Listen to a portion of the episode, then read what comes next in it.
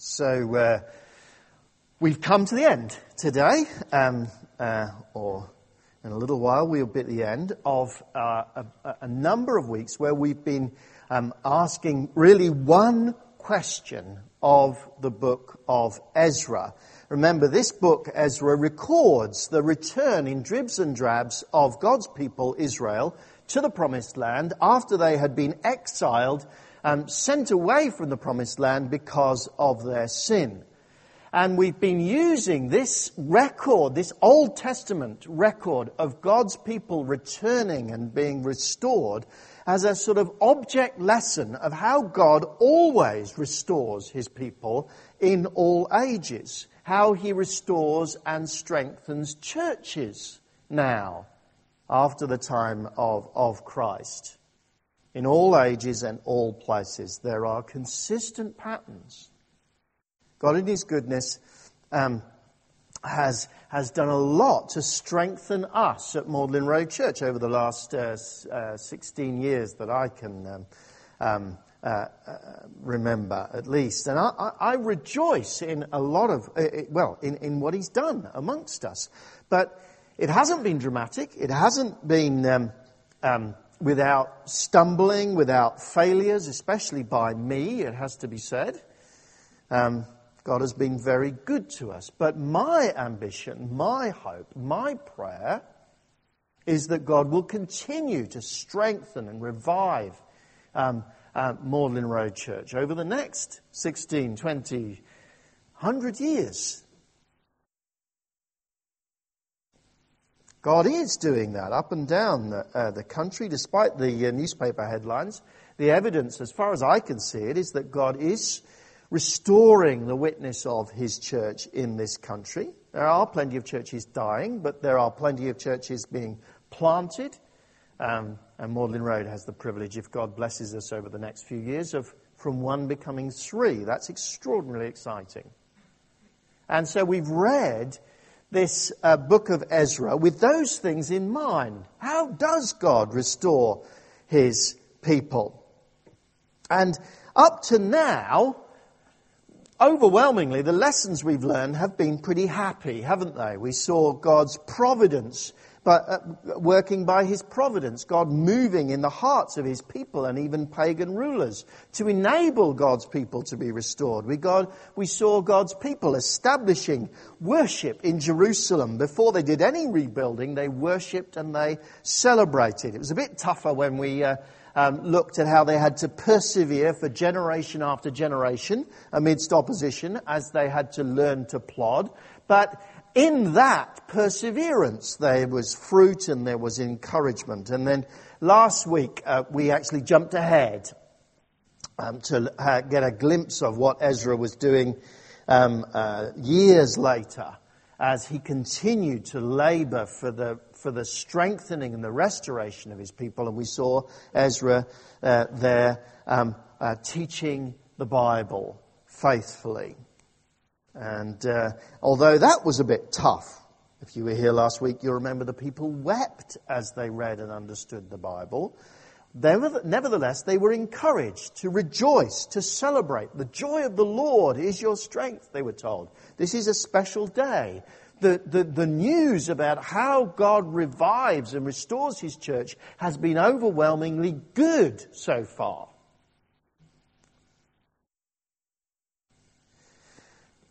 But today, it's going to be tougher. There um, are aspects we are going to learn of what it means to be restored and strengthened as the people of God. There are aspects of that that are, that are heart wrenchingly painful.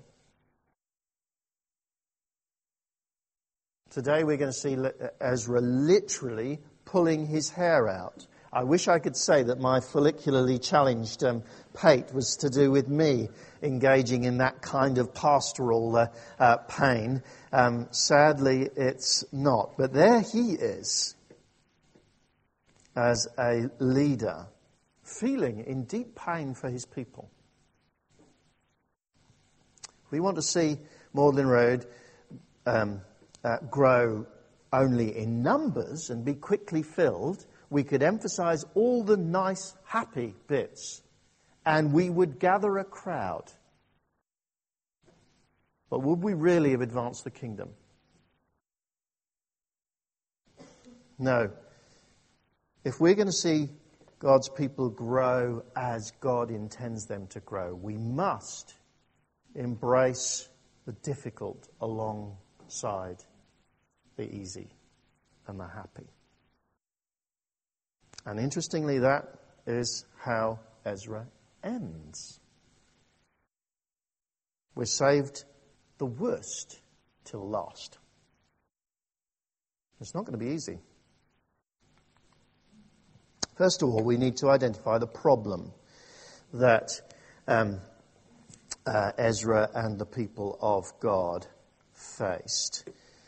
There it is in verses 1 and 2 of chapter 9. After these things, all the other wonderful good things had been done, the leaders came to me and said, The people of Israel, including the priests and the Levites, have not kept themselves separate from the neighboring peoples with their detestable practices, like the Canaanites, the Canaanites, the Hittites, the Perizzites, the Jebusites, the Ammonites, the Moabites, the Egyptians and the Amorites. They have taken some of their daughters as wives for themselves and their sons, and have mingled the holy race with the peoples around them. The leaders and officials have led the way in this unfaithfulness. Here's the problem then for Israel. They have intermarried with the surrounding peoples. Actually, that sounds like simple racism to our ears. Now, such texts as this have been used, for instance, in South Africa to justify apartheid. They're still used, sadly, in America, in some churches, to discourage interracial marriages and to, to promote racially segregated churches. I remember a, um, a Sinhalese Sri Lankan friend of mine who married a Tamil Sri Lankan and had a really difficult time from extended family and from the church. But we're not to take um, texts like this as an injunction not to mix the races. The New Testament says quite the opposite.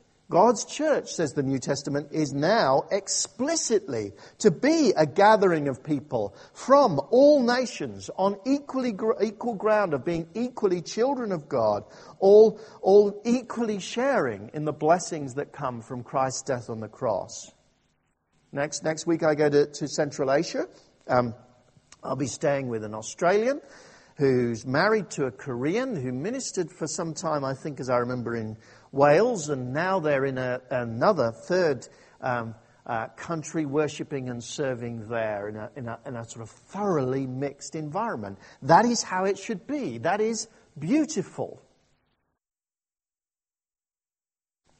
But before Jesus came, before God's people um, spread out to all the nations, God was working at this point in the story of Ezra with one nation, Israel. And at that point, marrying non Israelites was a problem, not for racial reasons, but as the text makes plain, did you see? Because of the detestable practices associated with those other nationalities. Um, it's important for us to realize that the problem is not the presence of sin itself. It's not as if they're saying, there is sin uh, uh, um, amongst Israel, and that completely compromises us. You couldn't look at the life of Israel, which was focused around regular sacrifices for sins, and believe that, frankly, objectively. The whole life of Israel was about dealing with sin that does come up in every human life. The whole life of God's church is focused around the death of Jesus, his death on the cross for our sins, and regularly we confess our sins publicly because it is to be expected that there will be ongoing struggles with sin amongst God's people. That is not the problem that they're dealing with uh, here. We should not read it as that. The problem is that there was um, not just sins amongst God's people, but one big overarching sin which was a problem and still is. The marriage of uh, Israelites with these other nations would lead them away from worshipping the true God. God's people are called to love the Lord their God with all their heart and mind and soul and strength. And uh, the sin of turning away from God is not one which God forgives lightly. Indeed, there is no promise in Scripture that anyone who turns away from the living God while they are turned away from Him will be forgiven. A thousand million failures and stumbles that are repented of and we can, uh, that, that, we come back to Christ and ask His forgiveness, those can be forgiven. That, is the, that was the, the, the a fundamental function of Israel. That is a fundamental function of God's church to bring people together in repentance. But that is not what is troubling Israel at this point. Marriage is such a, an intimate thing, such a, such a close bond, such a union of hearts, that if one partner does not worship the living God, then it is almost impossible for the other partner to maintain their commitment to that God.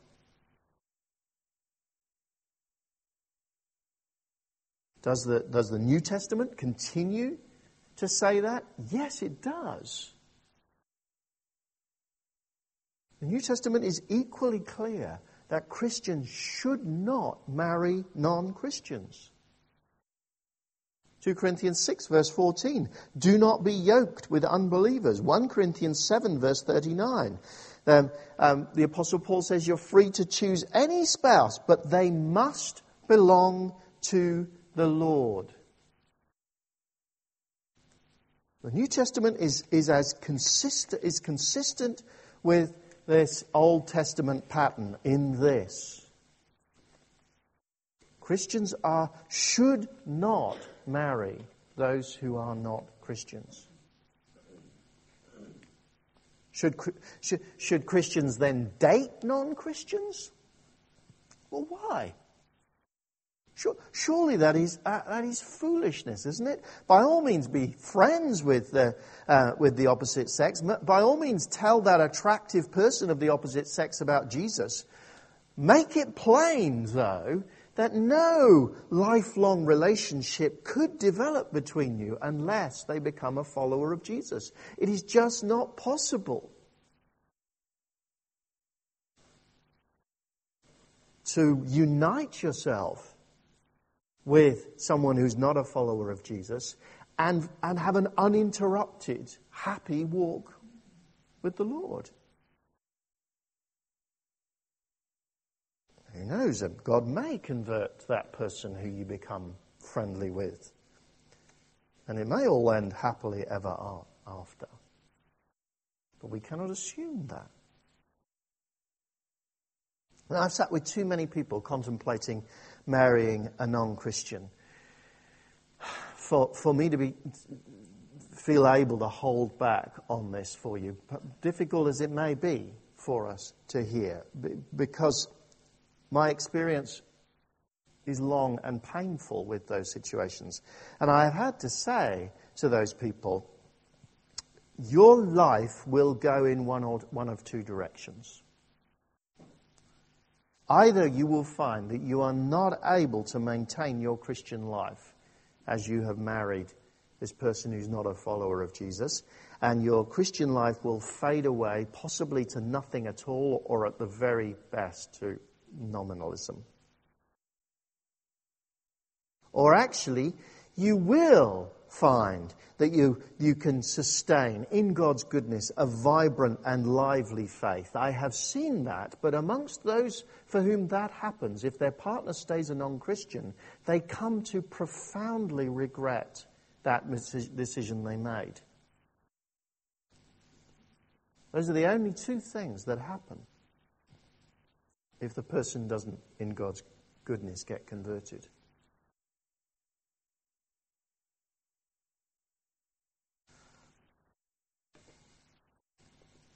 What if my partner gets converted, you say? Well, my answer to them is that could happen and that would be great. But actually, by committing yourself to them, whilst they are still not following Christ, your witness to them is not that Jesus is my all in all. Your witness to them is that my heart can be divided. And that is not a good witness. If you love that person, then the greatest thing you can want for that person is for them to come to follow Jesus Christ. And the most important thing that you can do for them is follow Christ with integrity.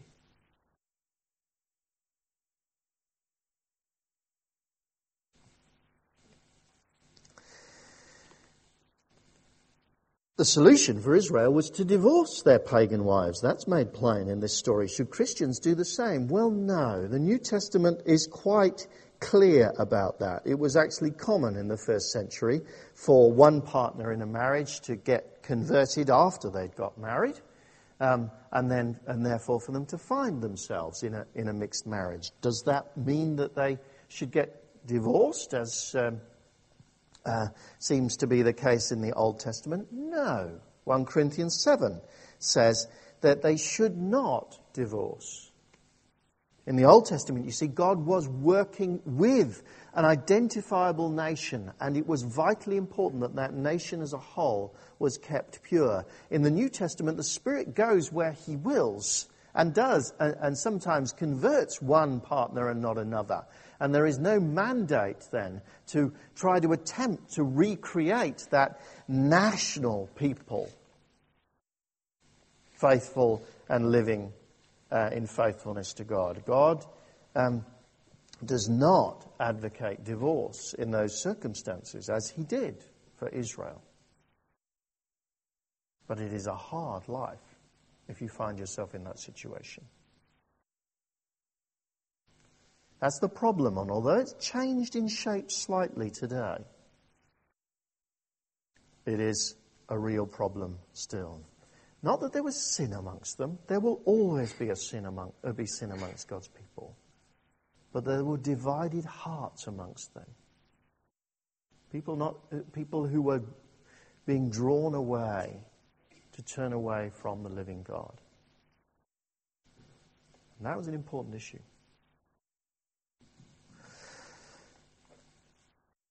And there's something that perhaps is almost equally shocking. It's certainly a big surprise. It's Ezra's response. Ezra's first response is a deep sense that he shared in their sin. Look at his desolation in verse 3. When I heard this, I tore my tunic and cloak, pulled the hair from my head and beard, and sat down appalled. Most especially, notice in verses 5 and 6 how he shares in culpability for what has happened amongst them. At the evening sacrifice, I arose from my self abasement with my tunic and cloak torn, fell on my knees, my hands spread out to the Lord my God, and I prayed, I am too ashamed. Notice, I am too ashamed and disgraced, my God, to lift up my face to you, because our sins are higher than our heads, and our guilt has reached to the heavens. Or verse 15, the Lord, the God of Israel, you are righteous. We are left this day as a remnant. Here we are, we are before you in our guilt though because of it not one of us can stand in your presence. This is something actually deeply foreign to our culture. There are other cultures who understand this better, but in the West we are dominated by an understanding of, of what it means to be human, which has come to, to have the name individualism. We see ourselves as just standing alone, responsible for our triumphs and failures. And, and, and the idea is Christian in origin. There's a significant shift from Old Testament to New Testament where the New Testament makes it very plain that we will stand alone before God and answer for our actions. So a certain degree of individualism comes from New Testament teaching. But our culture has taken individualism to extremes. I mean, this, people, this week people have been remembering rightly with horror Margaret Thatcher's remark that there is no such thing as society. What people, I think, conveniently forget is individualism didn't begin with her, and nor did it end when she lost power.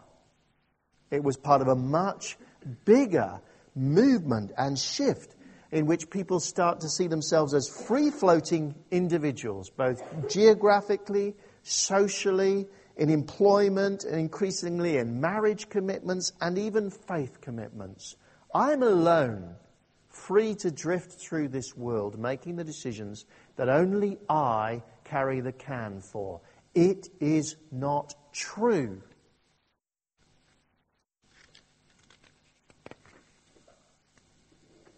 We exist in a stream of culture. Our, our views, our moral standards, our deep attitudes that we think are forged on the, in the pure granite of unavoidable facts are actually shaped primarily by the culture around us. We are not free thinkers, none of us. We are collective thinkers.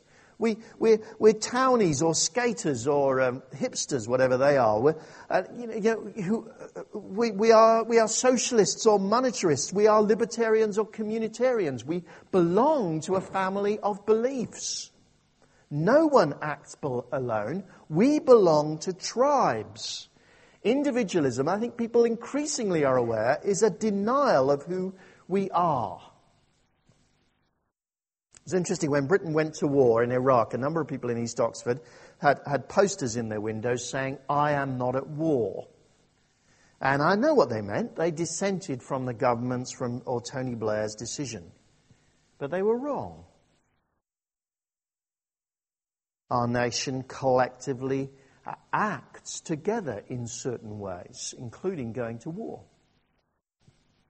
We even have democratic processes to enable individual people to contribute to that collective identity. We may dissent, but we belong to a nation that makes those decisions.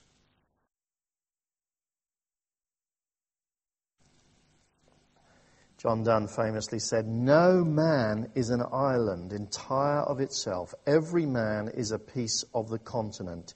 Any man's death diminishes me because I am involved in mankind. Therefore, never send to know for whom the bell tolls.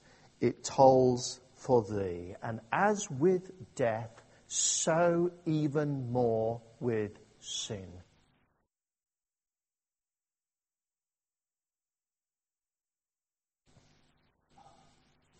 God's church, the Christian church, has to stand against this individualism we are collectively responsible for one another.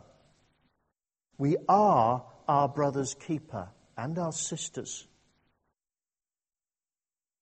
We will, in part, be judged by God for our collective behavior.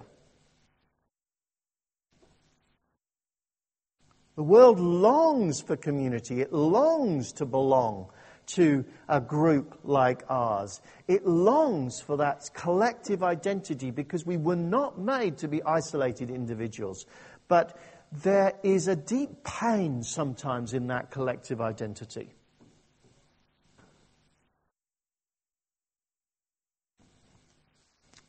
We are all affected by one another's sins. At evening sacrifice, verse 5, I rose from my self abasement with my tunic and cloak torn. I fell on my knees with my hands spread out to the Lord my God, and I prayed, I'm too ashamed and disgraced, my God, to lift up my face to you because our sins are higher than our heads, and our guilt has reached to the heavens. Ezra was deeply aware that God had judged Israel collectively from the days, verse 7, of our ancestors until now, our guilt has been great because our sins, because of our sins, we and our kings and our priests have been subjected to the sword and captivity, to pillage and humiliation at the hand of foreign gods, as it is today. And God had, in His grace and His mercy, um, given them blessings. Verse 9, for a brief moment. He had given them light, verse 8. Relief from bondage, verse, uh, verse 9. Uh, verse 8, sorry. He had shown them kindness, verse 9. He had granted them new life. Just as he has for us. Just as he has amongst us. As a gathering of God's people. But Ezra knew that was not automatic. But it was for a brief moment. And how they responded collectively then to this problem amongst them determined God's attitude to them as a people. Now, let me say to you if you are a Christian here, then God is not going to withdraw that release from bondage, that light, that new life that He has given you. What, what He says to you, if you are a Christian, as an individual, He says to you that is given to you irrevocably and you will not be condemned. But it doesn't mean we won't be judged. We will be judged as a discipline, says the New Testament. And that can be very, very tough as God works with us to conform us to the likeness of Christ. You don't want to go there. Even if there is no condemnation for those who are in Christ Jesus. The apostle says in 1 Corinthians 11, we're better to judge ourselves first than have God come and do it for us. And let me say to us collectively, there is no such promise even of that. God lets churches disappear and die. The empty churches up and down in this country are a vivid uh, witness to that.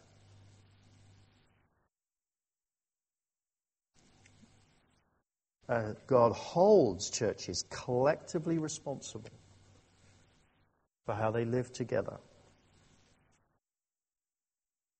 And He has shown to us, for a brief moment so far, his light and his bondage and his kindness and his life.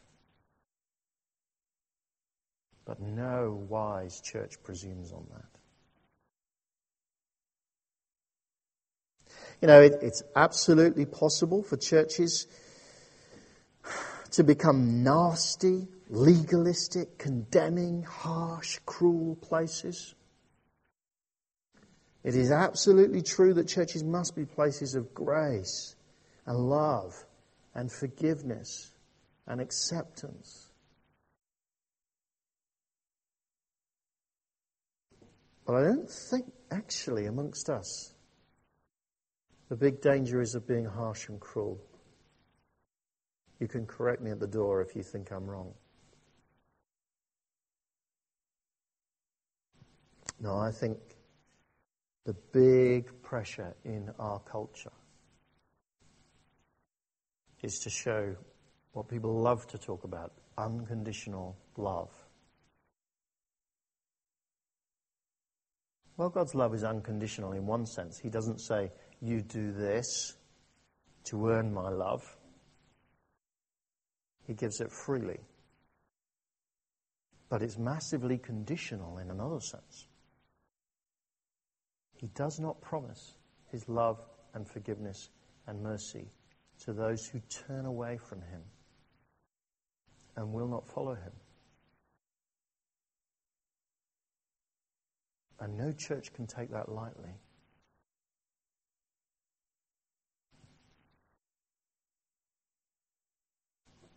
As Ezra felt himself deeply, intimately, collectively responsible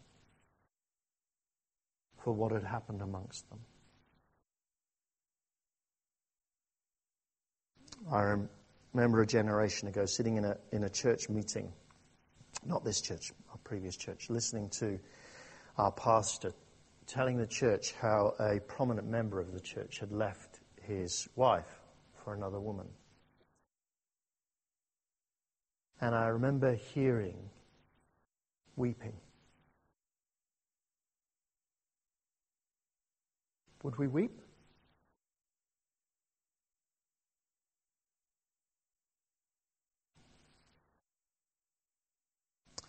Which brings us to the people's response.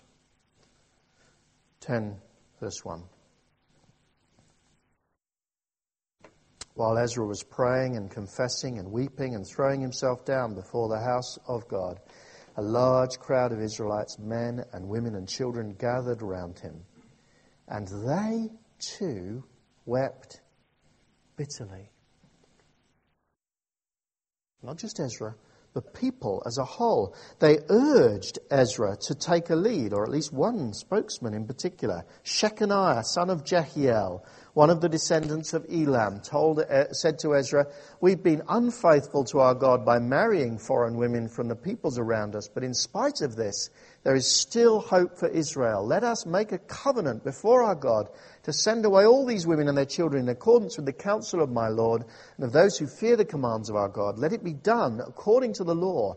Rise up in this. This matter is in your hands. We will support you. Take courage. Do it. The people urging Ezra to take action. Now, let me, let me repeat the New Testament does not advocate that particular action. I've already said that. But it does insist that God's people are responsible for dealing with serious, unrepentant sin amongst us. And what do they do to work out um, how to discipline themselves? They call a church meeting. Verse 7. A proclamation was issued throughout Judah and Jerusalem for all the exiles to assemble in Jerusalem. Anyone who failed to appear within three days would forfeit all his property in accordance with the decision of the officials and elders and would himself be expelled from the assembly of the exiles. Notice it's vitally important, you see.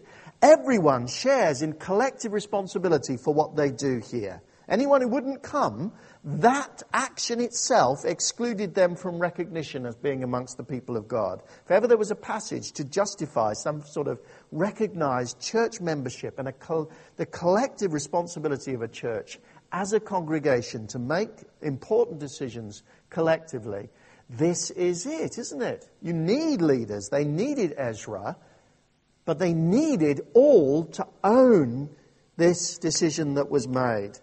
And notice too, they acted very carefully dealing with individual cases. They decided that they, for instance, that they couldn't do it all in a moment. Verse 13, there are many people here. It's the rainy season. They'd been sitting in the rain in misery. It's the rainy season, so we cannot stand outside. Besides, this matter cannot be taken care of in a day or two because we've sinned greatly in this thing. It ultimately took three months to work through and to deal with every specific situation because though you can generalize about sin, every individual situation is, is specific and has its specific elements and needs to be dealt with in specific ways. Notice too that it was dealt with by those, if possible, closest to the people concerned. Verse 16. The exiles did as was proposed. Ezra the priest selected men who were family heads, one from each family division, and all of them designated by name. And on the first day of the tenth month, they sat down to investigate the cases, and they'd finished by the first day of the um, uh, first month of the next year. Not every matter needs to be handled by elders or conducted before the whole church. Principle is clear, though. We're responsible to one another, to holding us accountable to serve the living God. There will always be sin amongst us. The whole warp and woof of our life together is about acknowledging that. But it must be sin that is battled with. It must be sin where, where people come and seek repentance from Christ gen, uh, uh, regularly for serious, unrepentant, persistent sin, which is a turning away from the living God. There must be discipline.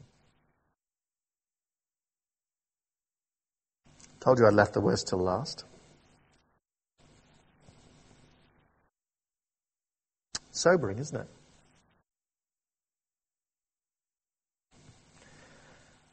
I have never ever dealt with a, one of these difficult situations without having significant number of people saying, You're being too harsh. What right do you have to question someone's behavior? Surely we must be exercising unconditional love.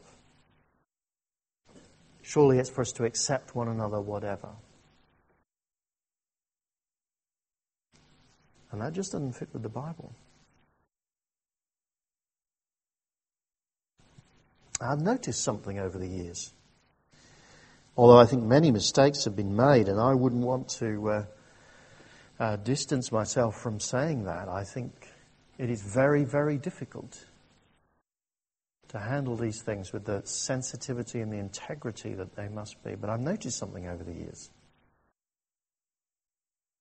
As we have collectively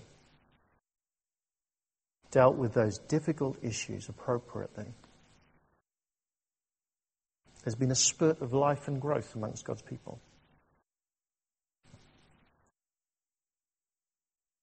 Perhaps it's because, as happened here, suddenly God's people were brought face to face with the fact that there are really tough realities to work through here.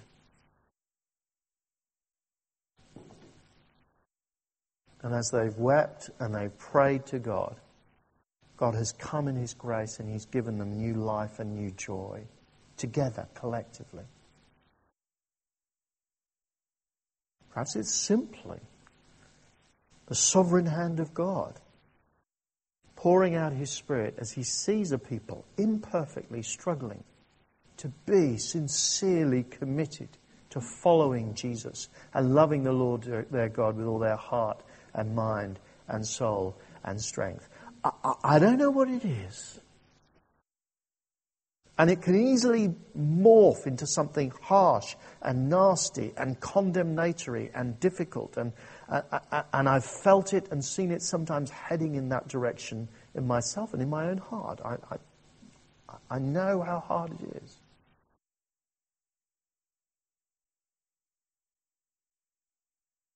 But God blesses people who together want to serve Him wholeheartedly.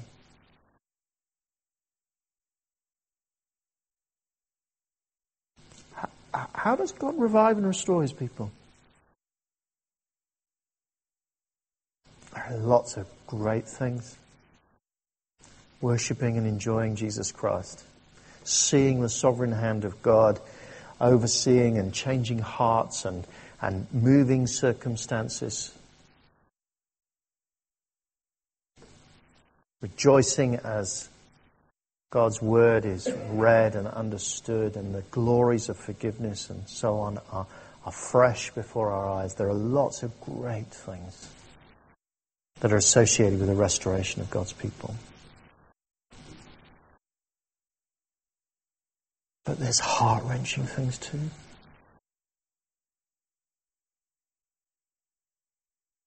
We can't avoid them. breaks your heart to see someone turning away from Jesus. To see someone being utterly foolish. I have to say, in our individualistic society, we tend to allow those people to sort of just float away,